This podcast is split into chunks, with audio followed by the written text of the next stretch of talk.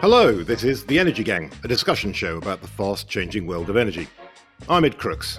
Our show today is going to start off where we left off last time. You may remember that for my free electron at the end of the last show, I raised the subject of AI and energy, and essentially I was taking a slightly skeptical view. I think I was saying that I didn't really expect it to have transformational impact on the world of energy. And Melissa Lott, who was co hosting with me at the time, said, Well, hang on a minute. If you're going to start throwing that kind of assertion around, if you're going to talk seriously about AI and energy, you really need to get our good friend and colleague Amy Myers Jaffe back on to talk about it because that's a subject she's looked into very deeply and she knows a lot about it. And so that's exactly what we've done. And I'm delighted, Amy, that you're able to join us today. Hi. Great to be here, Ed, and I'm definitely going to hold your feet to the fire on this topic. Fantastic. Looking forward to it. Amy, as regular listeners will know, is the director of the Energy, Climate Justice and Sustainability Lab at New York University. Michael Webber is the Josey Centennial Professor in Energy Resources at the University of Texas at Austin. He's been an academic for a very long time, but has also worked for a few years as Chief Science and Technology Officer at Engie, the big French energy company formerly known as Gaz de France, and he's held many other roles in the world of energy as well. He's also the author of a couple of really good books about energy, Power Trip and Thirst for Power, both of which I would highly recommend to you. Uh, Michael, hello, how are you? Thanks very much for joining us today. Good to see you. Thanks for letting me be part of this conversation with you.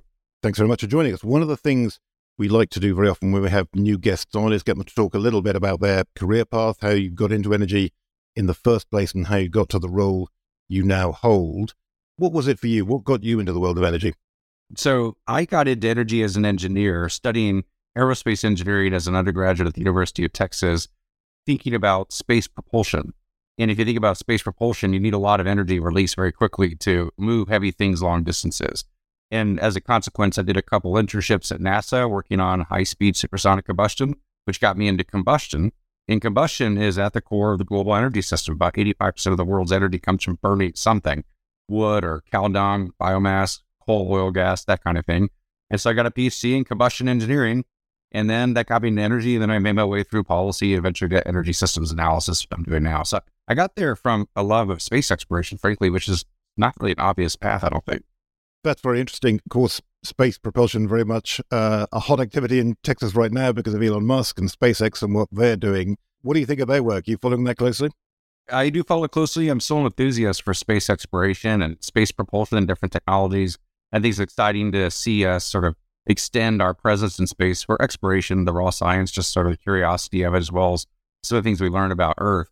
And I would say that tends to be a proving ground for some of our energy technologies. In the old days, we used kerosene based fuels to get rockets to space, but it was NASA that really pioneered the use of hydrogen as a propulsion fuel and fuel cells in space and waste heat capture devices. So space is a proving ground for a lot of our energy technologies because it's such a complicated location to work in. And so I do follow it partly from the space enthusiasm and partly from the energy technology transfer aspect. Yeah, that's a great point. And of course, solar power, photovoltaic solar, absolutely uh, pioneered by space program, used to power satellites and so on. And automated vehicles. And automated vehicles, as you say. Yeah, great point. Yeah, and to the point about uh, photovoltaic solar, that was one of the things that gave American satellites a crucial advantage. Russian satellites, uh, obviously, Sputnik was put into orbit first, but just had a battery powering it, ran out of juice pretty quickly. American satellites with solar panels on them could go for a very long time, and so that was uh, that was a crucial early advantage that the U.S. had in the space race. That's right. And uh, the Russians had bigger rockets, could lift bigger things, and because the United States had smaller rockets, we had to invent the microelectronics industry to shrink the size of our payloads because we couldn't lift the heavy stuff, which is sort of a nice benefit to the United States. Our our technical deficiency led to a technical superiority in a different sector. Yeah, absolutely. Which is all of this being a great segue into what I want to talk about first on this show, which, as I was saying, another kind of futuristic technology, which is artificial intelligence. As I was saying, I raised this as a subject on the last show because it was something we've been talking about internally at Wood Mackenzie. And clearly, if you've been looking at any kind of media or social media in the last few months, you'll have seen huge excitement over AI, largely, I think, because of ChatGPT and similar large language models and the amazing things that they can do. And people have then naturally said, well, what does this uh, advance in AI mean for lots of other industries.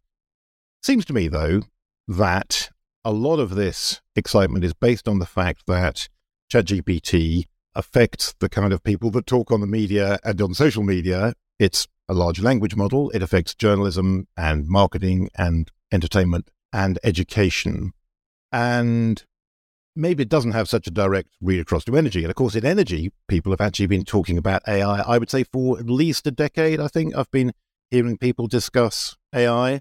Uh, GE was developing its AI capabilities certainly more than a decade ago. If you look back at what the oil companies have been doing, BP and others were investing in AI five, six, seven, eight years ago, and so on. So I get a slight kind of, eh, is there anything really new about this feeling? And when you look at what AI has been doing in energy over the period that we've been using it, there have certainly been some real benefits. Definitely, it's made a difference in quite a number of different sectors, but it feels maybe like those benefits have been kind of incremental. It's improved labor productivity, certainly in quite a lot of places. It's improved the efficiency of power plants. It's helped oil and gas companies find new reserves of oil and gas and so on. But is there anything really revolutionary there? Personally, I don't see it. But, Amy, I'm going to defer to you on this one. What do you think? Is my kind of attitude being a bit blase about AI and thinking that we've seen it already and it hasn't been that much of a big deal? Am I really missing something? Yeah, I think you're missing something. Yeah, I didn't. I don't want to like cast aspersions on the age of all of us here on the show today, but I think some of it is generational. My son in law, for example, was suggesting that if I was worried that my students used Chat GPT for their essays on carbon markets, I should use Chat GPT to correct and grade their papers, and that would save me a lot of time. But, you know, the bottom line is it's so transformational, in my opinion, and so big, it's hard to articulate it because everybody has their little micro example. And we'll talk about some of those today. You know, I like to talk about LineVision, which is sort of a LIDAR monitoring system and predictive analytics that can tell you whether a, from the sag in a line or from the heat temperature of a, a transmission line and all these data, you know, big data put together, machine learning, et cetera, it can tell you um, whether you could put more electricity onto a transmission line, which in some cases could be some estimates are we could increase transmission capacity in the United States by 10 or 20% just by using this technology, for example, which would be big given how much waiting line there is to get to a transmission. But I the way I think about it is if I tell you each like little application, you know, go back in time to when you first had a smartphone and young people were trying to develop apps all the time and you were like hey what's this app thing about? You know i'm not going to play angry birds. Like you know in the end it builds up. So you've got millions and millions and millions of people are going to use that same little teeny application of ai and then o- over time you know it becomes explosive. I mean who uses a paper map today right? And you know to do congestion pricing and all these things which we just approved here in New York City you know it's much easier now you know using all these technologies. So I say there are three big areas right today. So you know we can talk about long term because there's really big things coming long term but there's three big areas that where I think we're going to have a material material difference in the energy space one of them is energy efficiency which Michael's probably better qualified to talk about than I am Another one is management of the grid. So, you know, can Elon Musk come into your home and automate your power wall together with everything else you have, together with your, you know, systems operator and have there be no brownouts whatsoever? And the third one, which is new and big, like PitchBook, you know, is exploding with VC deals in this area, which is uh, carbon accounting, monitoring, and verification, right? So I think we're going to get to the day, you know, you and I both did this, you know, great scenarios exercise with students from NYU. And one of the big takeaways for their vision of net zero was that they actually envisioned changing their own behavior, which is something generationally now baby boomer or even, you know, other, you know, even people in their 40s are, are really not thinking about in the same way. And that could be really material because if you start to have data on your phone about the carbon output of everything you do, and that becomes sort of like having these monitoring devices for your glucose and your sleep and your heart rate, all these things my phone is telling me now that's a little bit overwhelming. I tried to set an alarm the other day, but I had downloaded new software on my phone and it wouldn't let me set an alarm for 5:30 a.m. until I told it that my sleep pattern I was going to get 8 hours of sleep. It was like having my mother in my phone. But my point is, you know, all these things exponentially have just a huge potential to not only adjust behavior of individuals, but to be tapped by industry in a way that could make a serious difference. Okay, that's a great case, I guess, for the defense of AI. Michael, what do you think when you hear Amy and me give our somewhat contrasting views of what's going on here? How do you see it? I have more of a mixed view. I think that AI will be transformative like the internet was, which means it will change our life in ways that we can't imagine yet life will look pretty similar. So we think about the rise of the, the internet, which is really like 30 years ago. I think it kind of came to life in 1994 and 95. So about 28 to 30 years ago. And I can't imagine life without the internet now. When I talk to my children and my students and try to explain life before the internet, they can't imagine it. So it's changed everything dramatically. Yet I still get in my car and drive to work the way I did before the internet. Power plants far away make electricity that move electrons to where I am the same way we did before healthcare is not that much different. There's more data. We sort of travel differently. We stream information. We access information differently. But for the most part, life's the same, but with these enhancements or improvements that make life more convenient or easier or safer or more interesting, that kind of thing. So it's transformative. It touches every part of society. I can't imagine life without the internet, yet everything looks the same. And I suspect AI will be like that as well, that we'll have trouble imagining a history without AI once we get decades into it. But life might look very similar. Now, I will say that one thing that's very different now is that after the COVID pandemic, together with the internet, together with advanced telecom and fiber optics, a lot of us could work from home. So we actually have started to change our rhythms now where where we sit or where we need energy and that kind of thing. And it took three decades, but we got there. And it wasn't the internet alone, it was the internet plus these global events. So it might be the same with AI, where AI plus other technologies or other global events might really shift our sort of layout, sequence, and structure of society, which is finally happening with the internet. I don't know about you, but I work from home a couple days a week. I work from around the world. I have more flexibility now, and that's all internet enabled. But it took a couple decades for us to get there. So that's my sense. I feel like AI will be an operational improvement. It'll be an enhancement to life, but it doesn't replace bulk power plants. It might let us need fewer power plants because we can do virtual power plants or we can operate the existing power plants better, that kind of thing. And so I think it's going to be transformative, yet society will look pretty similar. So the internet was kind of democratizing in the following way. I mean, it was anti democracy in other ways, but in the following way. It used to be that you had to be a specialist to know something about a topic. Whereas, you know, then you got to the internet where you could look it up quickly and, you know, beat your mother in law at a debate about whether something was or wasn't true. Right. So it sort of equalized everybody's access to data. But now we have this massive amount of data. We now we have these large language models that are trying to like, you know, boil it down for us, but it's only like 80% accurate. Like if you really actually use ChatGPT to turn in an essay to me, you know, you have to worry that I'd really correct the paper and find all the errors that the program made. So, you know, I still feel comfortable as an expert, but someday, you know, maybe that will change. And and I think we have to think about as this data becomes more accessible, I think there's a fight which we're already seeing taking on. And, you know, Michael, you're a well placed guest to talk about this. Like, if I decide that I'm not trusting my utility today, I have a lot more technology I can throw at that distrust.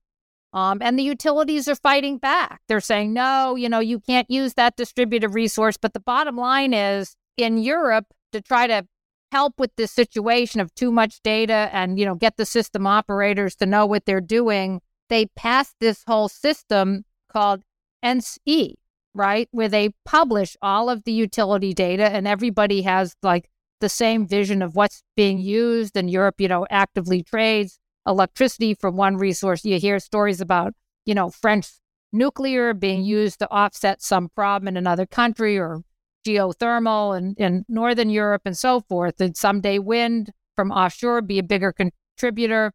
But they still also don't have these distributed resources logged in, and they're getting to be bigger and bigger and bigger resources. So, you know, one estimate is that these distributed energy resources could be 35 gigawatts in the United States by 2030.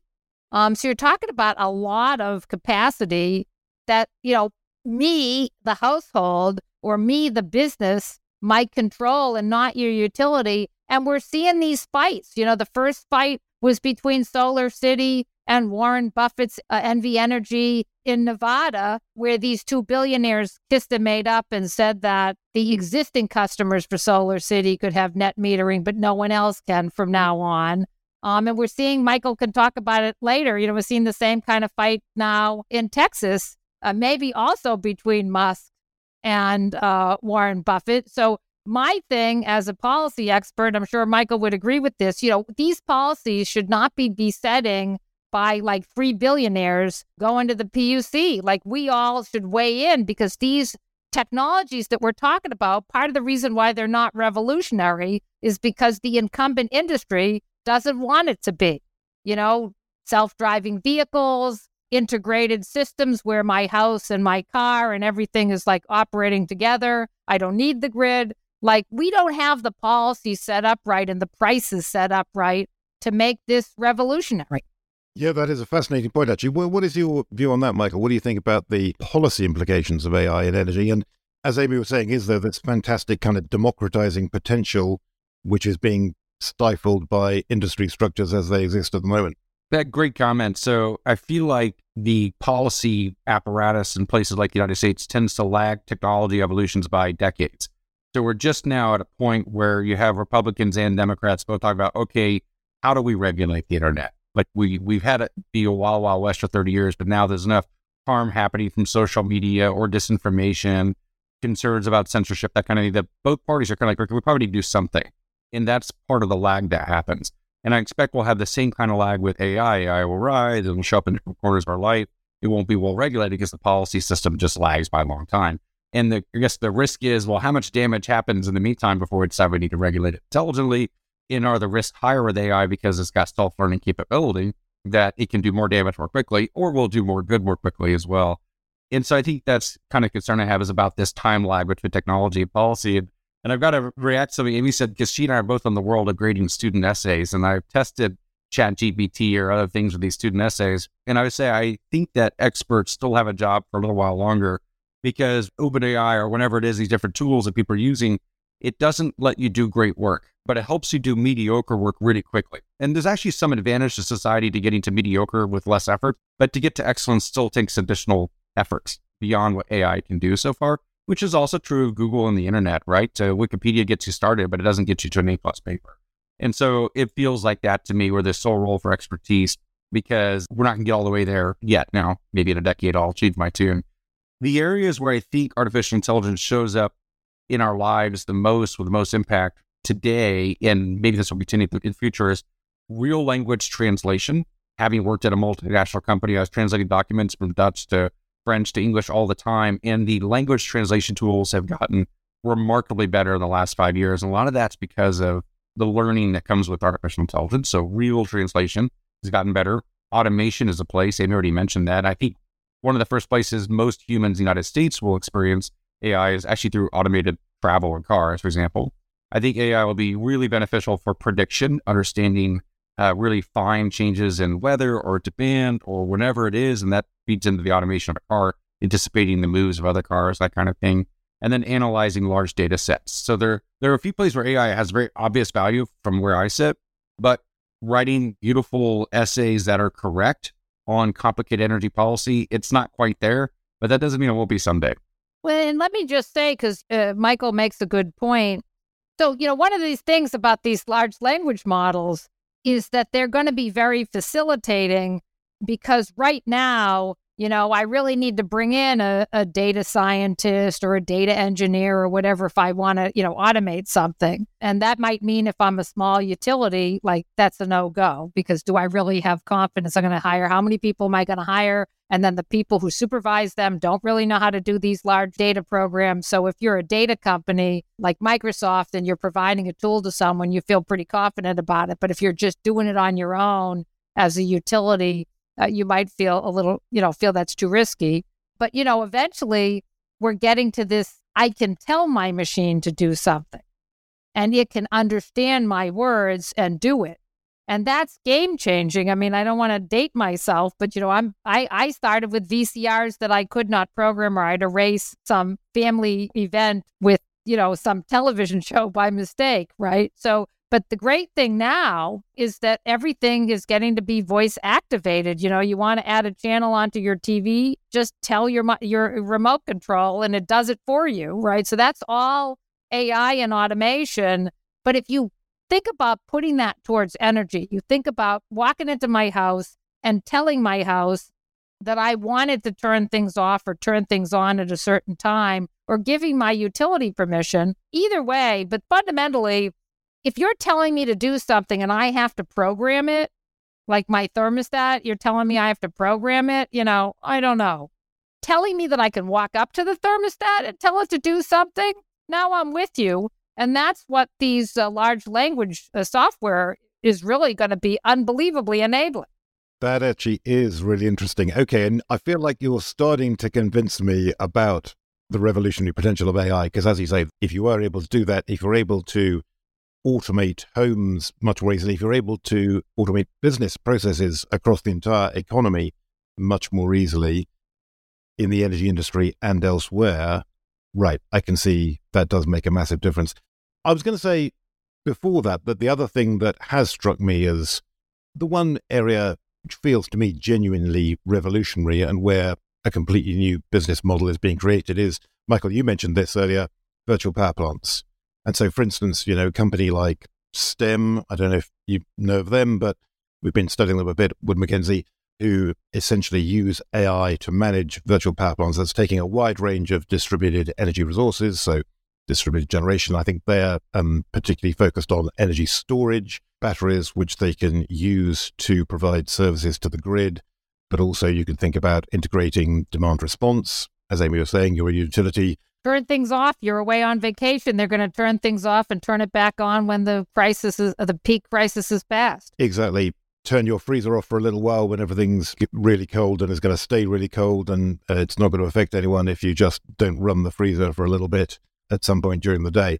All those kind of things, which make a huge difference to the ways that you can balance the grid and the ways that you can balance the grid with increasing proportions of variable renewables on, which is going to mean that you're going to need to be more flexible on the grid because you're being dictated to more by the weather if you've got more wind and solar power.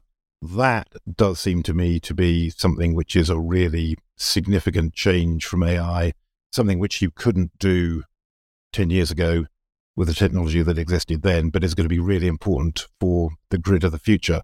Michael, what do you think about that? Is that something do you agree that's a really significant use case? I agree. But so it's like uh, the way I think about it AI will not replace the power plants, but will let us operate the power plants in a wholly different way. And it won't replace the assets like batteries, but let us operate them in a much better way. So it helps us facilitate the integration of these different discrete distributed technologies where they become part of the asset mix and therefore would save us billions of dollars of places like Texas of power plants we don't have to build because we have these things we can turn off. So virtual power plants, demand response, predictive management of your assets. I think that's actually one of the key areas where AI can make a difference is predicting when you need to do maintenance on an asset, but also when you need to store the battery, store electricity in the battery or discharge from the battery because you see weather coming and that weather coming will change what kind of supply you get from the wind and solar, but also change what kind of demand you have in the home if it's hot or cold and that kind of thing.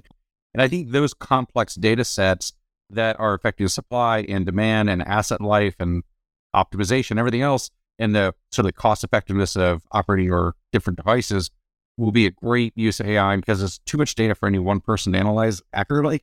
And so we'll need more tools. And that kind of operational improvement becomes non trivial, referring back to what Amy said earlier, like you have a bunch of little applications, but you add them all up, they become quite big in effect. That's the kind of way I expect AI will roll out. And our analysis agrees with everyone else's analysis that demand response and virtual power plants are a lot cheaper than new power plants. Now, you can't use virtual power plants instead of uh, actual power plants for all the energy, but at the margins, you get it's a real difference. So if you can save 10% or 15%, that's big.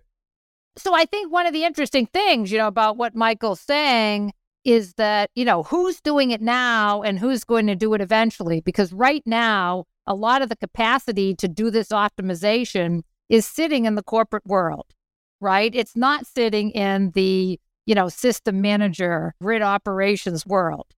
Um, and I think that's a bit of a problem because you've got all these companies doing independent things to optimize their particular business or their particular use of the electricity grid, but you're not optimizing, as Michael's talking about, the power is to optimize the whole grid as a whole. And that's going to take, you know, some real training and and even salary differential. If I have the capability to to do all that work, you know, will I, would I work for a PUC, right? So I think we have some challenges there. And then there's some advantages the companies are already getting. So I'm going to call on Michael to talk about this uh, tool that Google developed that was an AI powered wind tool that allows you to have hourly prediction about how much wind power is going to be accessible in a particular location. And they sold that program to Engie Energy, which was very powerful because Engie trades electricity. So, Michael, maybe tell us a little bit about that one because, uh, you know, when and people are going to be trading electricity, but you and I are not yet able to be prosumers and do that. I mean, the world of markets that have dynamicism or dynamics involved with it means that the advantage goes to whoever knows more about the future before the others. This is true whether you're trading corn or oil or electricity, whatever it is. And so forecasting is really important. And that prediction or forecasting, I think, is one of the most important parts of AI. It might help you predict when your equipment will fail. Well, that's good to know. It might also help you predict on a minute by minute or sub hourly basis when it, and where it will be sunny or windy. And if you have a solar farm, these solar farms can be quite large. It might be cloudy at one part of the solar farm and sunny at the other, and the cloud moves across the solar farm. So understanding using data sets, maybe from cameras looking at the sky and eye to interpret exactly how the cloud will pass over the farm and what your minute by minute variation will be will be really useful. The same is true for wind turbines. Knowing how these small variations in wind speed will affect output is really important because if you get 1% more out of a wind farm or solar farm, that's a lot of money over a year. Wilson Sonsini is the premier provider of legal services to technology driven enterprises and innovators. The firm represents growing and established companies and advises management teams and boards of directors. The firm is nationally recognized for its work advising clients on sophisticated corporate and technology transactions, counseling on complex governance and operational issues, and assisting with IP related matters, in addition to representing clients in litigation and regulatory matters. In 2022, Wilson Sonsini was named to Fast Company's annual list of the world's most innovative companies. The award acknowledges the firm's role in the new economy as a creative force in advancing new forms of innovation from fintech to sustainability. Wilson Sonsini's energy and climate change team represents emerging and established clean energy and decarbonisation clients on capitalisation, project development, project finance, and market opening regulatory matters. For more information, visit wsgr.com.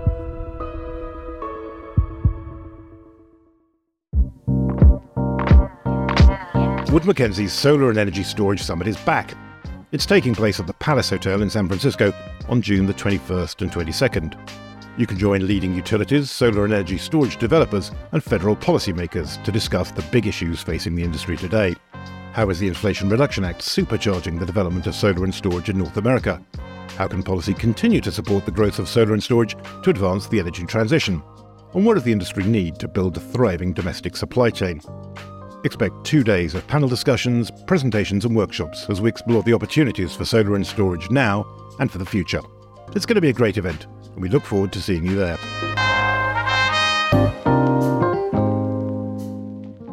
Okay, so this has actually been a fantastic conversation, my favorite kind of conversation, where I feel like I have actually been changing my mind a bit on things as we've been talking. This has been highly educative for me, certainly.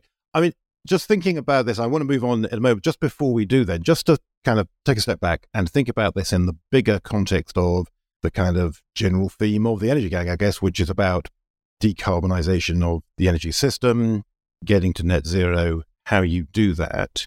Do you think then that really, when you look at the challenge of decarbonization and the opportunities created by AI, we are only going to be able to get to net zero if we use AI to do it?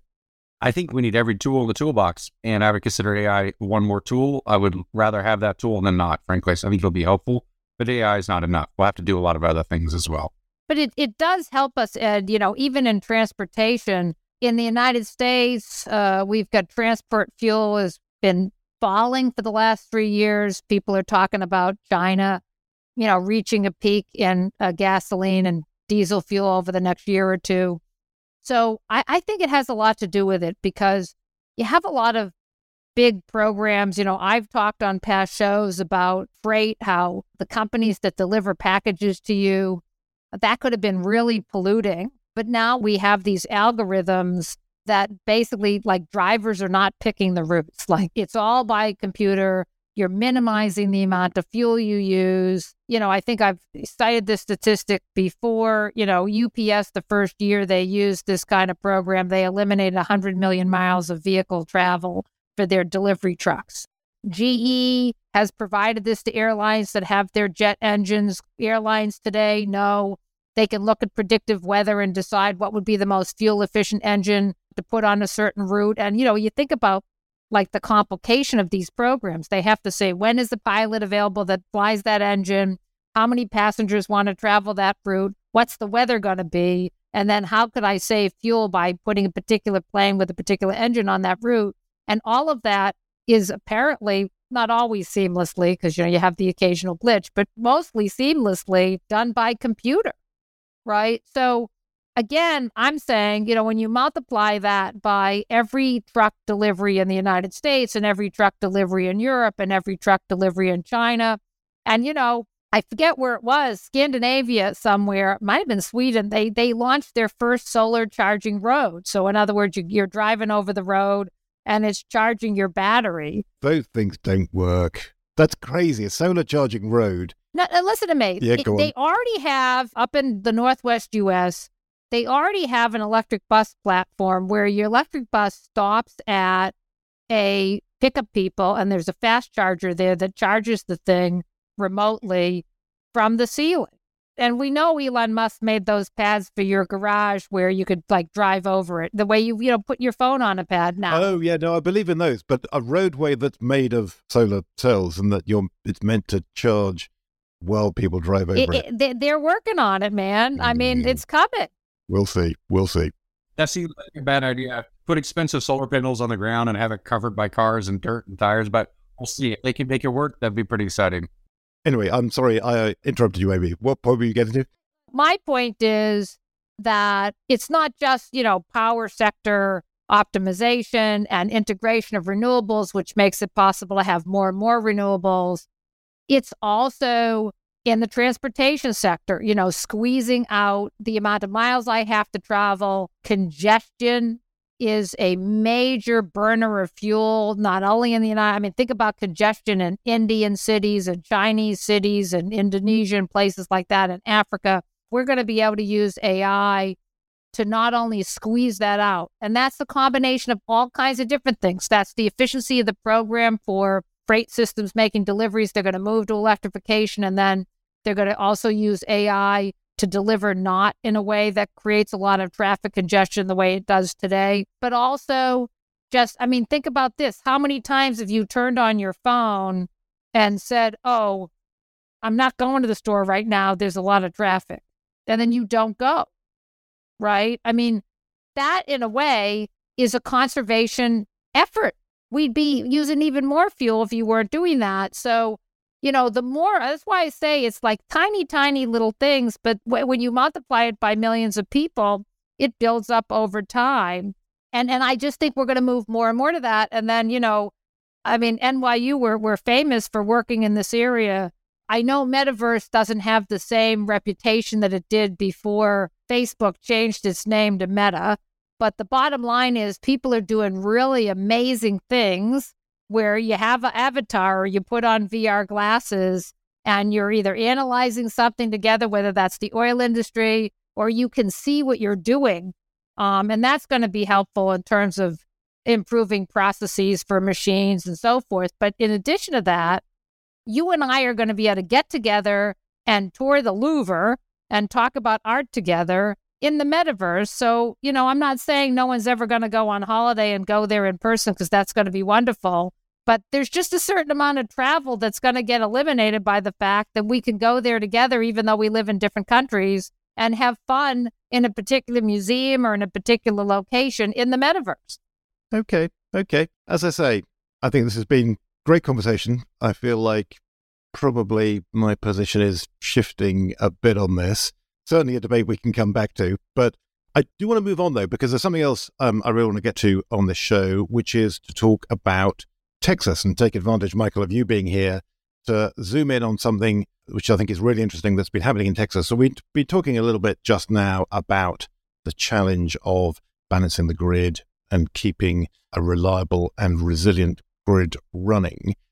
And this has been a very, very urgent issue in Texas, in particular because of Winter Storm Uri. I'm sure a lot of listeners will remember we've talked about it on this show uh, a couple of times in the past.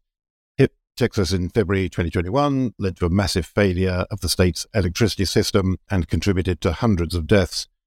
Analysts and regulators, power companies, consumers have been trying to understand what happened in Texas so they can prevent this kind of catastrophic failure from happening in the future. And really been studied around the world. People have been asking, well, did Texas rely too much on renewables? Was it about wind power failing? Was that the problem? Was it, in fact, that Texas relied too much on fossil fuels and it was the gas fired plants failing that was the real issue? Is it about transmission capacity? Is it about electricity market design? All these kind of issues, which are really important for people to study and to understand as our electricity systems evolve. It turns out there is absolutely no consensus in Texas about the lessons to be learned from the crisis or how to prevent another one. What's been happening recently is that the state's Public Utilities Commission has proposed an electricity market reform called a performance credit mechanism, uh, which has turned out to be bitterly controversial. I've been reading into it a bit over the last few days. It seems basically that just about everybody in Texas hates this idea. You're getting a very uh, strange sort of alliance of people who support renewables, and the oil and gas industry all saying this is a very deeply flawed plan and that yet the regulator seems to be going ahead with it.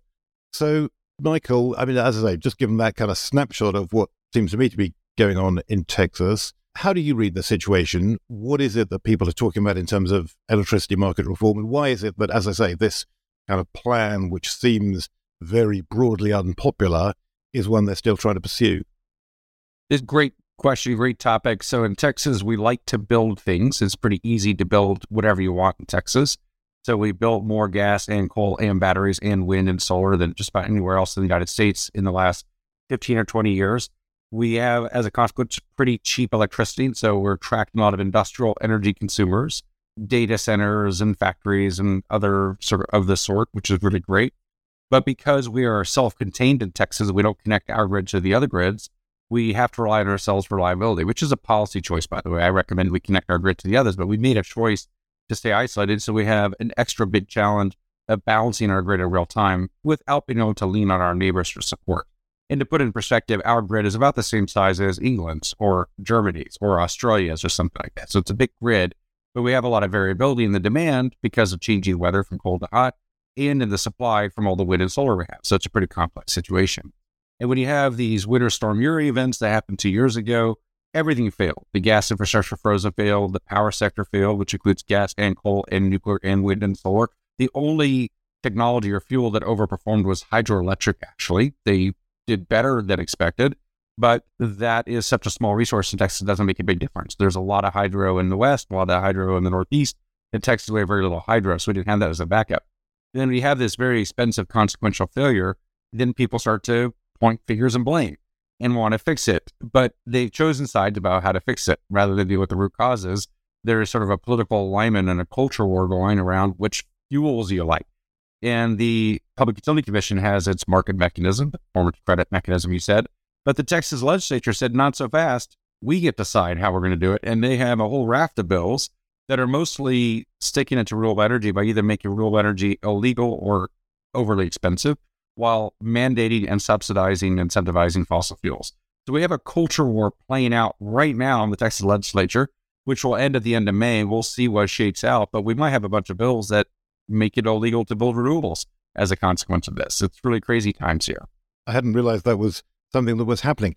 So, just to talk about what the Utilities Commission is looking at first, and then I want to come on to these questions about what's going on in the legislature. Um, a performance credit mechanism, you want to, in simple terms, explain that? How does that work? Yeah, so performance credit mechanism, some of us joke, we call it PCM or pretend capacity market. It's a way to reward uh, generators who have capacity available at times we need it. So it's actually rewarding you if you were available to perform at the critical times of the peak hours. And it was mostly a nod towards the thermal generators, the older thermal generators, in particular the old gas and coal plants. It's a way to sort of throw them an economic lifeline to keep them around so that we have that capacity available when we need it. At the last minute, the Public Utility Commission inserted this technology agnostic language because renewables advocates argued if you have wind and solar plus batteries, well, that would be available for them as well. So, as it's implemented from the PUC or as it's proposed, it would reward any generator that was available when we need it. Now, that could change because there's a lot of support and push for fossil fuels, and among elected officials, a lot of antagonism for renewables. So that could change before it's implemented. But the idea is simply a lifeline to existing capacity, like don't retire yet. We'll pay you to hang around because we might need you. And do you think that plan makes sense then? I think it makes some sense. I'm actually not a critic of our current market design, which a lot of people don't like. I think our market design incentivizes sort of building new capacity. We've been building a lot of stuff in the last 20 years in Texas. I think it ends up being cheaper overall. I'd like to see our current market design, which is an energy only market. I'd like to see that with some regulatory standards where you have to winterize and you have to be reliable. I think going to a capacity market and tends to be more expensive. It's not necessarily more reliable. During Winter Storm Uri, the capacity markets in neighboring states also failed didn't capture the same headlines, didn't fail as badly because the storm wasn't as big over those areas and they had more transmission capacity. So I would say if we want to fix reliability, keep the energy only market, add some winterization reliability requirements, expand the transmission network, add more demand response. That's a whole lot cheaper than going to capacity markets or mandating new natural gas power plants. And tell me about what's going on in the legislature then, because one of the sort of, in a way, surprising things about Texas is just how strong renewable energy has been there, right? I think by some distance, number one state in the US for wind power. I think it's number two for solar. As you say, people in Texas like to build things. It's been a great success in terms of building renewable energy. But now, what, the legislature wants to stop that? Yes. So we have some key elected officials in the Texas legislature that want to stop the energy miracle in its tracks, so to speak, especially the growth of wind and solar, that they'd rather support, especially natural gas. And so they're using a thumb on the scale with policies to basically make it illegal or impossible or economically intractable to build wind and solar. So these are onerous setback requirements or community engagement requirements, things that are not required of oil and gas, for example. If you want to build a wind farm now, you have to ask your neighbors if these laws pass. In one case, they were actually considering for an outright moratorium. Now, that hasn't made out of committee, but there have been a lot of these sort of anti renewables bills. At the same time, pro gas bills and mandate to build gas that would be paid for in a socialist way by the state. And this is something that Berkshire Hathaway and Warren Buffett really want. They want this sort of plan to mandate $18 billion of new natural gas power plants that we'd use 50 hours a year or something like this. And this is very anti market, like it's going in a very heavily regulated way in favor of gas. So it's kind of amazing to me to watch the Republicans in the Texas legislature who have said they believe in market forces for 50 years toss aside market forces to go to sort of a centralized command and control design where they pick winners and losers, and the winner is natural gas without a doubt, and the losers are wind and solar. We don't know if that will pass. It's passed out of the committee, it's passed out of the Senate, it's gone to the House. And usually the Texas legislature is kind of nuts, and the governor, lieutenant governor are a moderating force on this. This year, the governor, lieutenant governor are not moderating forces on this. They're kind of amplifying some of that, especially Lieutenant Governor Dan Patrick, who really wants to mandate natural gas and in almost prohibit renewables. So it's kind of wild times. In the renewables industry, like wind and solar, employ 37,000 people. They employ many more people than nuclear coal combined, and they're generating most of the growth and new developments for power plants. Their lobby is not as old and well organized as, say, the oil and gas lobby. And so we'll see how it shakes out. But I think there is something like 50 to 100 billion dollars of near term economic development at risk if we pass the stupid bills. So, Amy, what do you think about this? As you're watching Texas and you're seeing these kind of developments, how do you interpret this kind of pressure to crack down on renewables generation and renewable development, essentially, and support uh, natural gas? Well, there's some very important people who, uh, you know, given a lot of money to move things in that direction, a lot of disinformation. I find it discouraging, all the disinformation that flows around on Twitter about electricity in Texas. But, you know, you have a big player. You know, Elon Musk moved to Texas. They just inaugurated a new a battery factory. The governor wants him there, and he's pushing. He did a whole workshop and pilot program on virtual power plant. He's invested in getting his batteries into the grid in Texas. And indeed, you know, the numbers uh, for the amount of batteries that have gone in in Texas are quite stunning. They've gone from nothing to 1.7 gigawatts in just a number of two, three years. And predictions are it could get to seven and a half gigawatts. That's a lot. You know, by comparison, New York has a really ambitious virtual power plant program, which they've already started to implement under Governor Cuomo and now are continuing. And they're only thinking they can get the six gigawatts of battery storage by 2030. And that's with all these incentives and no one fighting it. So, it, you know, it's kind of like I think Texas politicians are probably a little conflicted in the sense that, like Michael said, a lot of jobs coming in with this clean energy. You've got Musk bringing a lot of jobs to Texas. He's got to be an important person today in the Texas economy. You've got in Houston, you know, they offered, opened up this whole center in downtown Houston that they were hoping, I think, is going to compete with Greentown Labs in terms of generating, you know, new technologies.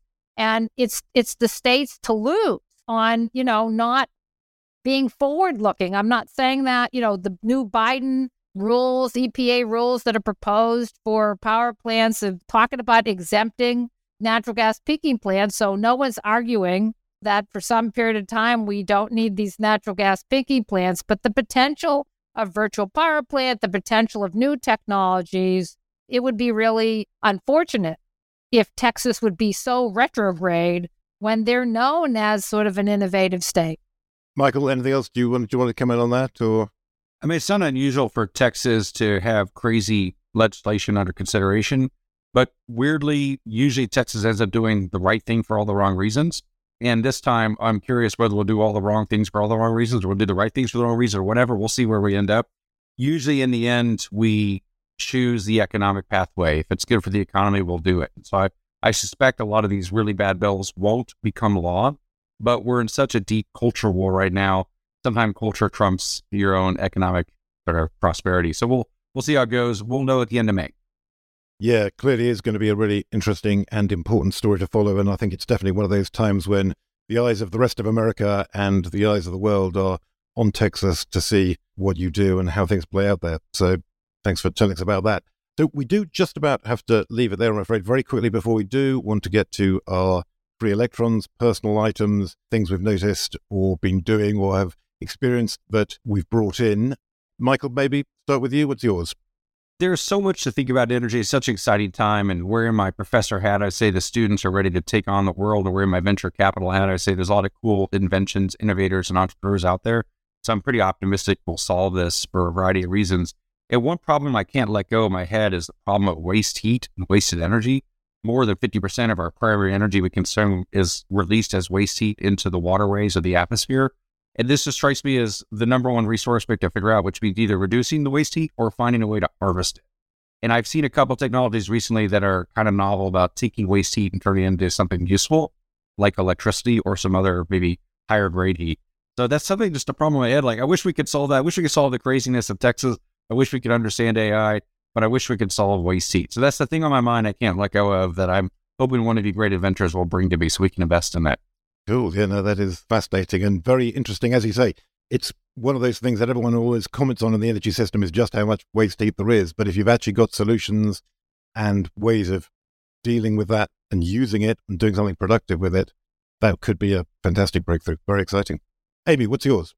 So mine is uh, switching gears. Mine's geopolitical, Ed. Uh, uh, I remember I, I sent you a little item I, I noticed about Orsted uh, about to install 111 turbines 60 kilometers into the Taiwan Straits to help part of Taiwan's green energy plan. And people raised eyebrows and said, geez, maybe this is the first geopolitical uh, renewable energy construction in context of a disputed landscape. So uh, I think more to come as we deploy more and more uh, renewable energy. People like me are going to be doing game theory models about electricity coercion and uh, the geopolitics of new energy. And people have talked about the mining and the minerals. I don't think that's really as important going forward as this sort of uh, electrification and who can attack and who can defend electrified resources. Yeah, as you say, this is really an area we're just beginning to start to think about. Obviously, an enormous amount has been written and said about the geopolitics of oil, increasingly recently, the geopolitics of gas as well. But what the geopolitics of a global low carbon energy system look like, I think we're just starting to discover. And that's something we are going to need to think a lot more about in the future. It's going to become increasingly important as the years and decades pass. My free electron is just observation, really, something I've been noticing about. We've been talking about Texas, wanted to think about another state, which is Florida, and what's been happening to the insurance industry in Florida. Absolutely amazing the way that people's premiums have been going up. There's been a whole big thing on social media recently, people talking about their homeowners' premiums going up by 50% in a year in Florida. Um, it's something the authorities in the state have sort of noticed and been concerned about. They've been saying that the insurance industry in Florida has had two straight years of losses of more than a billion dollars. And clearly, the insurance industry is in a terrible state there. A lot of insurance companies are actually moving out of Florida because they can't make money there anymore. So it makes it really hard for people to find insurance clearly various things going on. It seems like maybe there's a very disproportionate amount of insurance fraud happening in Florida. That seems to be one of the assertions that's going on. But clearly, another big issue is vulnerability to weather events. We had Hurricane Ian hit Florida last year, the third most costly hurricane to hit the United States. That's in real terms, even adjusting for inflation, cost estimated at about $113 billion, hugely damaging and destructive storm with sea level rising, Florida, South Florida in particular, is one of the areas that's really vulnerable. I've just been reading a really um, great book about this, very highly recommended, book called Disposable City, which is about Miami by someone called Mario Alejandro Ariza. Well worth checking out if you're interested in that city and the impact of climate change on Florida. And so just strikes me as a really interesting example when people talk about where are the impacts of climate change really going to kind of affect people, where people are really going to notice things in their lifestyles, in their pocketbooks, in things that are really kind of practical and directly relevant to them. What's going on in Florida seems like a great example of that. So, really interesting and well worth following in the future, I think. So, that was, as I say, something that really struck me. Well, we do have to leave it there, but thanks very much indeed to you, Amy. Thanks very much for uh, changing my mind about a few things. It's been great talking to you. Great to be here, Ed. Always available to change your mind about something.